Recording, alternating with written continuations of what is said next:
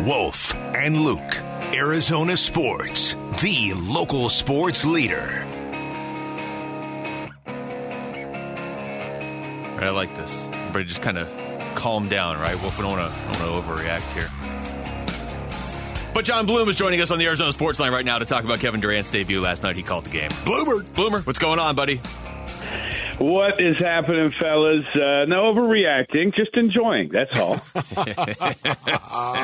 Boy, that was fun Johnny, last there night. was a lot of enjoying to do as I was watching that game last night. How, how did you feel watching Kevin Durant out on the floor? Uh, I enjoyed the heck out of it. Are you kidding me? Uh, you know, look, there, there's a, a thing with me and Wolf. I think you've experienced it firsthand because we did some Cardinals games uh, side by side. Uh, when I put a headset on to do play by play, that's like my happy place. Yeah. Uh, so just to call any game, but then uh, to do it for a team that I've been a fan of for 35 years now, Yeah. um, and uh, have been working for for 15 years, and then have been waiting along with the rest of the fan base for three months or three weeks rather to watch this guy play in a Suns uniform. Uh, yeah, it, there was a lot of anticipation going in, as we all knew. So for it to live up to all its billing and, and perhaps exceed it uh, with a standpoint of the enjoyment factor and the excitement level in a you know March first game against the Charlotte Hornets, who are buried at the bottom of the Eastern Conference. Yeah, I think it was uh, it was a pretty special night. Boomer, it's it's one game. I get all that, um, and it's early to to look at any like you know big picture stuff. But did anything surprise you last night? I mean, that's kind of who Kevin Durant has been his entire career. I, I mean, if anything, those numbers are are lower than he's going to get when he's playing a full game. Yeah, that's a that's a good uh, point. Now, I think maybe if anything, it was how good they were defensively in that first half. Uh, that both both uh, Tim Kempton and I looked at each other at the end of the first half and said, "Wow!" I mean, that was a defensive masterclass that they just put on. Granted, they're playing against a team that's struggling, but to hold them to the percentages that they did, uh, 41 points, I think, is what they gave up. Uh, they were blocking shots left and right. They were deflecting passes. They were all over the place because they had a high energy level and they were focused. And uh, so that's maybe the thing that stood out to me as something I didn't anticipate, but something I am looking forward to seeing a lot more of because if they do that, I mean, that is just going to make them even more dangerous. So much of the talk is about Uh, pick your poison on offense, but defensively, they could be a problem. Yeah, you know what, Johnny? I'm so glad you said that because that was one of my big takeaways as well, is just how well they played on the defensive end of the floor. And that's something that we're going to watch as the season unfolds before us with KD, of course, because is it a possibility somehow, some way they actually are better collectively on the defensive end of the floor with KD? Is that a possibility? I think it's a possibility, which is mind blowing because you gave up a guy who finished second in the Defensive Player of the Year voting. In essence, I mean, he was he was definitely in the running. Uh, and Kevin Durant is so good on offense that people lose track of his ability on the other side. Uh, so I, I do think that when you have two guys with the length of him and Da, uh, not just being able to to protect the rim, which which both of them can do, uh, but to also go out there and bother um, shooters with their length, that's a problem. And then uh, Josh Okogie, let's not Oh, sleep yeah. on that guy. Oh, yeah. You know, we we, we I know he's not going to potentially stuff a box score, uh, although he did uh, during the stretch where he was getting a, a bulk of minutes and an opportunity to to play on offense. But now it's just like, all right, Jo, go lock up the top player on the other team. That's your job, and do all the other little things that you're going to do. It, it is so invaluable to have a guy like that. Yes. Talking to Jon Bloom. Uh, Bloomer, another thing that really stood out in that game, Devin Booker's had 37 point games before, but it felt like last night a lot of those points came with nobody on him relative to the coverage he usually sees out there.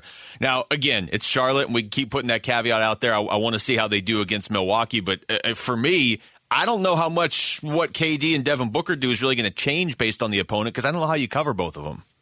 That's the thing. Uh, there will be a few teams that might have the personnel to where they can, you know, at least uh, stay with them. I, I don't think they're going to stop them. And uh, you know, there, there's going to be, uh, you know, problems or times where this team is going to struggle offensively. I'm not trying to say this is a locomotive that is just on uh, and is not going to be slowed down. I, I think there's still going to be fits and, and, and spurts with this team, uh, just like any team that's coming together for the first time. But to look as fluid as they did last night was impressive.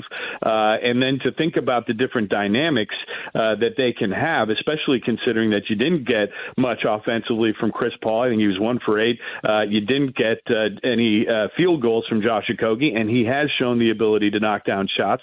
Then you can get other guys uh, contributing as well. I love what Torrey Craig did last night, and T.J. Warren is another unsung hero in last night's game. He was all over the place defensively. Yes. If he can do that, then he probably is going to fight his way onto the floor some more uh, with this group. But that's the challenge right now is beyond just looking at what other teams are going to do with Devin Booker and Kevin Durant is what is Monty Williams going to do to solidify the roles of those other players because I do feel like that is vital in these last you know 18 games or so is to to really identify it not just for Monty and his staff but for those specific players yeah. so that they're comfortable within those roles. I mean you guys know that's to me that's so important to success. Yeah, Johnny, that's just what I was going to ask you right there. What did you think? I I know it's one game. It's one game. What did you think about Monty Williams in the rotations that he used? I'm not going to be, uh, you know, critical of it, but I am going to just kind of uh, evaluate it with an open mind, like he has told us he's looking at it uh, with an open mind and, and trying to just be dynamic with the situation that is at hand. And so last night you saw Jock Landale out there, uh, so you ne- had another big with Kevin Durant yeah. when they were staggering when Booker and Durant were on the floor. I love that outlook about what they're trying to do. If they keep KD and Book on the floor through an entire game, so one of the the other are always playing, I mean, to me, you have a number one scoring option, and that's at all times.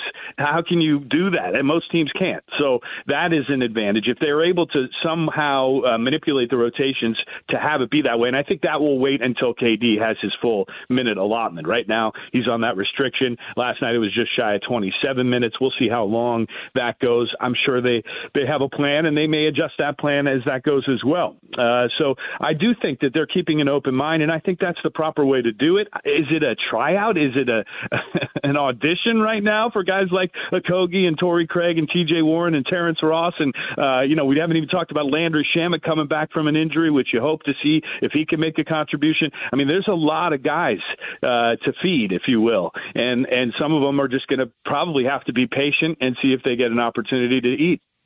We're talking to Jon Bloom. Uh, is that is that your biggest storyline here that you're watching in the in the last uh, six weeks? We got six weeks before the playoffs start, like six weeks in a couple days. Is it the rotation and how pieces fit in around that main four, or, or what else do you think they need to accomplish here in these final few weeks?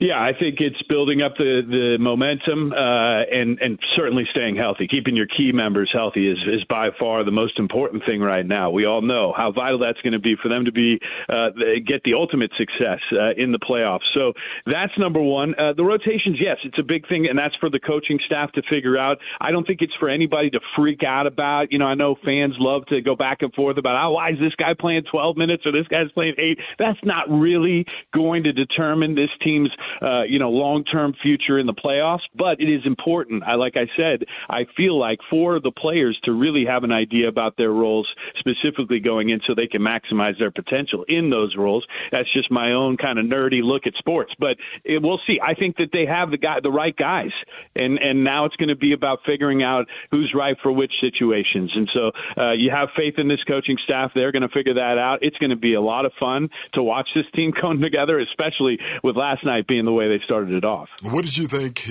about DA and how DA played? I loved it. I loved it. I loved the energy level from him. Uh, you know, he was still the defensive anchor. Uh, you know, early on it was KD getting a couple blocks. Then I think even Book got a couple blocks. Da got one later. Uh, and it wasn't just the, you know the deflections, but it was also being in the right spots and securing those defensive rebounds. Wolf, that is going to be uh, something he's going to gobble up if he stays focused and committed, like it seems like he is.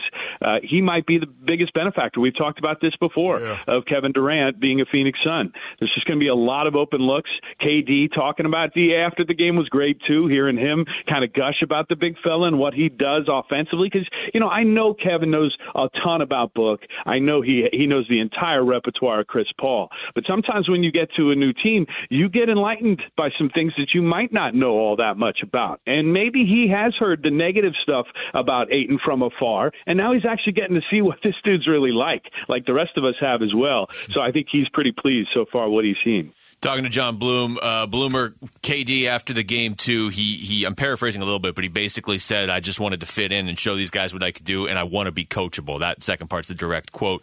Um, you know, for for Suns fans that know KD from afar and they saw him win titles with Golden State and they saw him involved in whatever that was in Brooklyn and maybe they remember him in Oklahoma City. I. I thought that was a pretty telling way to introduce yourself that sounds like a guy that just made the team, not a guy that's one of the top 10 or 15 players of all time. Exactly, uh, and and to be honest, I, from everything that I've seen and watched and heard from Kevin Durant, uh, he he seems humble, and that's so rare when you've reached that status. You know, to be called one of the greatest to ever do it, uh, and have that humility is big. And but yet he gets bashed a little bit about that humility uh, because some people want him to be the ultimate alpha dog. Well, not everybody is.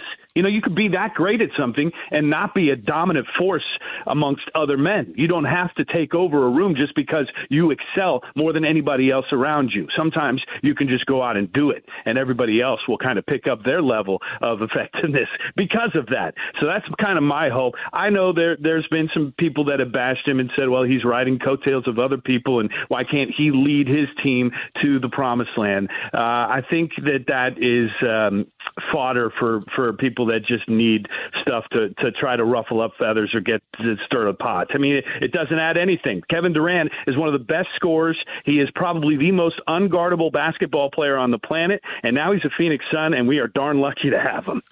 Can't argue with any of that. Johnny, thank you, man. Appreciate your time, buddy. Always fun talking to you fellas, and uh, let's hope we get a lot more nights like last night. Yeah, Indeed. I think we will. Thanks a lot, Bloom. That's uh, that's Jon Bloom joining us right there on the Arizona Sports Line.